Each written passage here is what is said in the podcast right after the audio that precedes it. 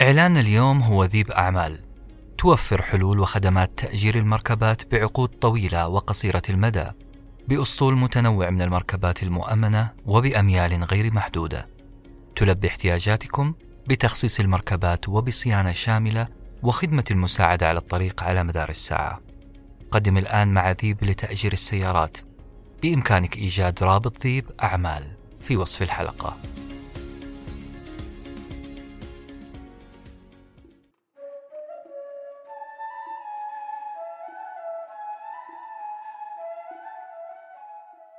كتب السهر على اثنين عاشق وطالب دراسات عليا.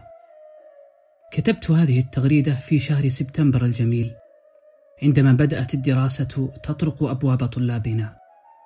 تخيلتهم منكفين على كتبهم تحاول عقولهم الجميلة التركيز فيما يقرؤون في أوساط الليالي. والقمر شاهد على سهرهم. هنا خطر لي سؤال ما الذي يجعلنا نخصص الليل للدراسة؟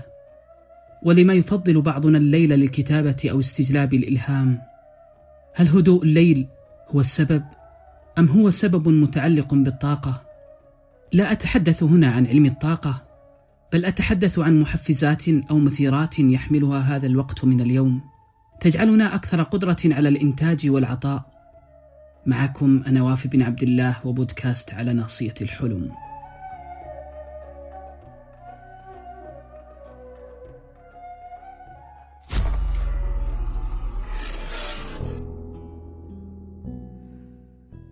مسألة ارتباط المثيرات بوقت معين من اليوم هي مسألة تحدث عنها كثير من المسوقين.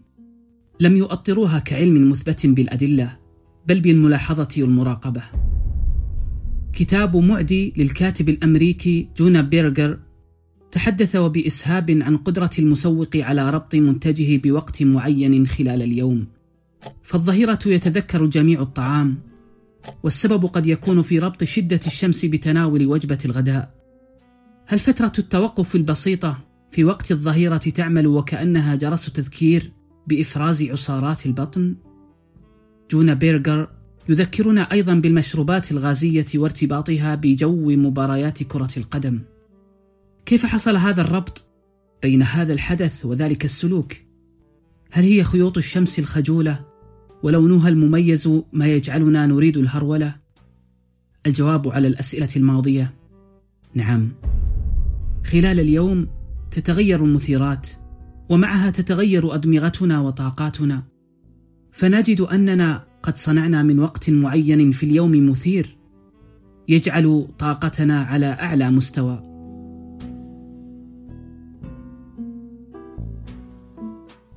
الكلام عن الطاقة والإنجاز كان محور اهتمامي في الأيام الماضية. قرأت مقالا جميلا للكاتب الأمريكي جيم كاهل وعنوانه إدارة الطاقة وخطط الإنجاز. يقول فيه إن إدارة الطاقة بداخلنا لا تعطينا فرصة أداء أفضل بل تضمن لنا تطور مستدام. خصص مقاله كاملا للمدراء وكيف يستغلون؟ أو بالأصح كيف يخلقون لموظفيهم؟ نظام مثيرات يجعل تفاصيل يوم العمل محفزا طوال الوقت ومستغلا لطاقاتهم. من هنا انتقلت لقراءة تشكيلة مقالات تناقش فكرة دورة الطاقة لدينا كأفراد وكيف نخلق مثيرات مستمرة حولنا خلال اليوم؟ مثلنا كمثل الكاتب الذي يمارس طقوسا معينة تجعله بعد ذلك جاهزا لكتابة رواية كاملة خلال أيام.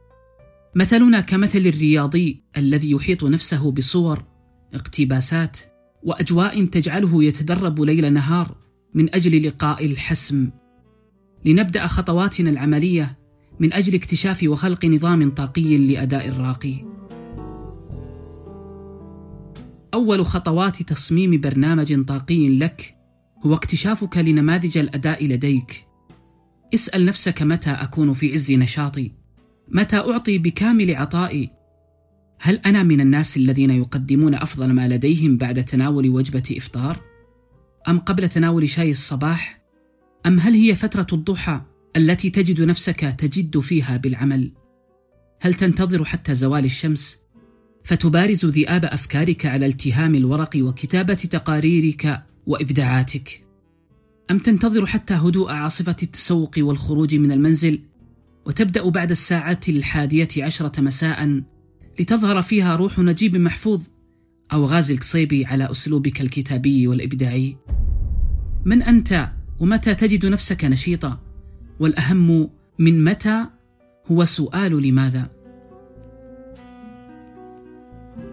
بعد اكتشافك لوقت ذروة عطائك يهمنا معرفة لم تقف في ذلك الوقت على رأس هذه الذروة. هل السبب في إغراءات الشمس وأشعتها؟ أم في أسلوب القمر الغزلي آخر الليل؟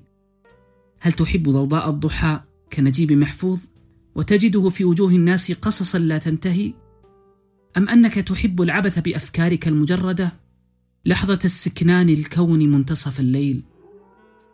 أوجد الرابط الحسي الذي أثر في الرابط المعنوي لتبدأ المرحلة التالية. بعد تحديدك لأوقات الذروة وأسبابها عليك الآن أن تخطط لأهم أعمالك في تلك الأوقات. فالليل مصدر إلهام لذلك يمكن أن تخصصه للإبداع والخيال. الصبح جسدي في كامل طاقته لذا يمكنك تخصيصه للمهام البدنية. وليس على ذلك فقط بل يمكنك إزالة كافة المشتتات عن هذا الوقت. اعتبرها فترات من اليوم تحوم حولها أسلاك شائكة لا يستطيع دخولها نشاط دخيل. ما فعلته حتى الآن هو اكتشاف ذروة طاقتك ودورة طاقتك معرفة أسبابها ومثيراتها ثم توزيع نشاطك بحسب هذا الوقت. وأخيرا اهتم بأوقات الراحة والنوم كاهتمامك تماما بأوقات ذروة النشاط. فأنا لا أتمنى لك حياة كلها نشاط بل أتمنى لك دورة حياة يتناوب فيها النشاط والسكون في عملهما المتناغم. ولكي تدركون إخوتي أهمية هذا الموضوع سأشير لكم إلى كتاب بعنوان ماجستير إدارة الأعمال الخاص. تحدث فيه المؤلف جوش كوفمان في فصل كامل عن قوة الاندماج الكلي وهنا يقصد ساعات التركيز التي نحددها خلال اليوم. ساعات تركيز قصوى نبتعد فيها عن المشتتات وعن تداخل المهام. تدخل محراب عقلك وتبدأ في إنهاء ما يجب إنهاءه. وكهدية مني لكم في هذه الحلقة. هدية غالية وسرية لن أقولها لأي أحد. أقدم لكم هذا المصطلح. مصطلح النظام الفوق يومي. النظام الفوق يومي في علم الأحياء هو الدورة الزمنية المتكررة ضمن 24 ساعة في حياة كل كائنات الأرض. وهنا نحن نتكلم عن دورة زمنية داخل الأربع والعشرين ساعة. بمعنى آخر هناك أيام متعددة داخل يومنا العادي. في مقالة كتبها بيلار جيراسيمو بعنوان استخدم علم النظام الفوق يومي لترفع من طاقتك وإنتاجيتك. يقول إذا لم تسمع عن النظام الفوق يومي فاطمئن لأنك لست الوحيد. هذا النظام كنبضات القلب ورمشة العين.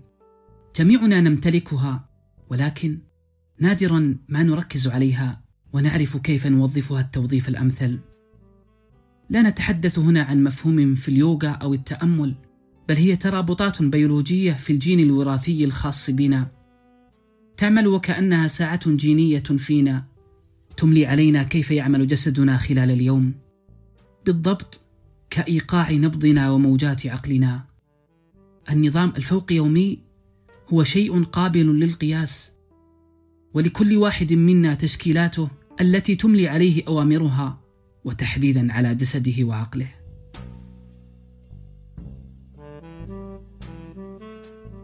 أصدقائي النظام الفوق يومي وبأبسط شكل ممكن هو عبارة عن موجة خلال يومنا.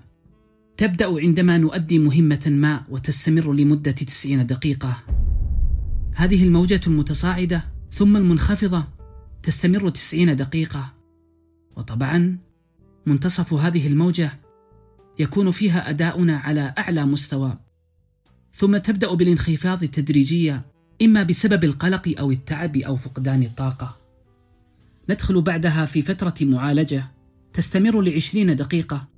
يعالج فيها الجسم هذا الإعياء وزيادة التركيز الناتج عن الأداء المرتفع. تعود الموجة الصاعدة مرة أخرى. وتستمر لمدة تسعين دقيقة. وهكذا طوال اليوم. هذا هو المقصود بأن يومنا يتخلله عدة أيام لا نعلم عنها. وأخيرا هذه الحلقة مجرد بوابة صغيرة. لعالم الطاقة والإنتاج الشخصي. أتمنى أن تكون سببا في دخولكم لعالم الأداء المثالي دراسيا ومهنيا وألا تنسونا من دعائكم. كان معكم وافي بن عبد الله وبودكاست على ناصية الحلم.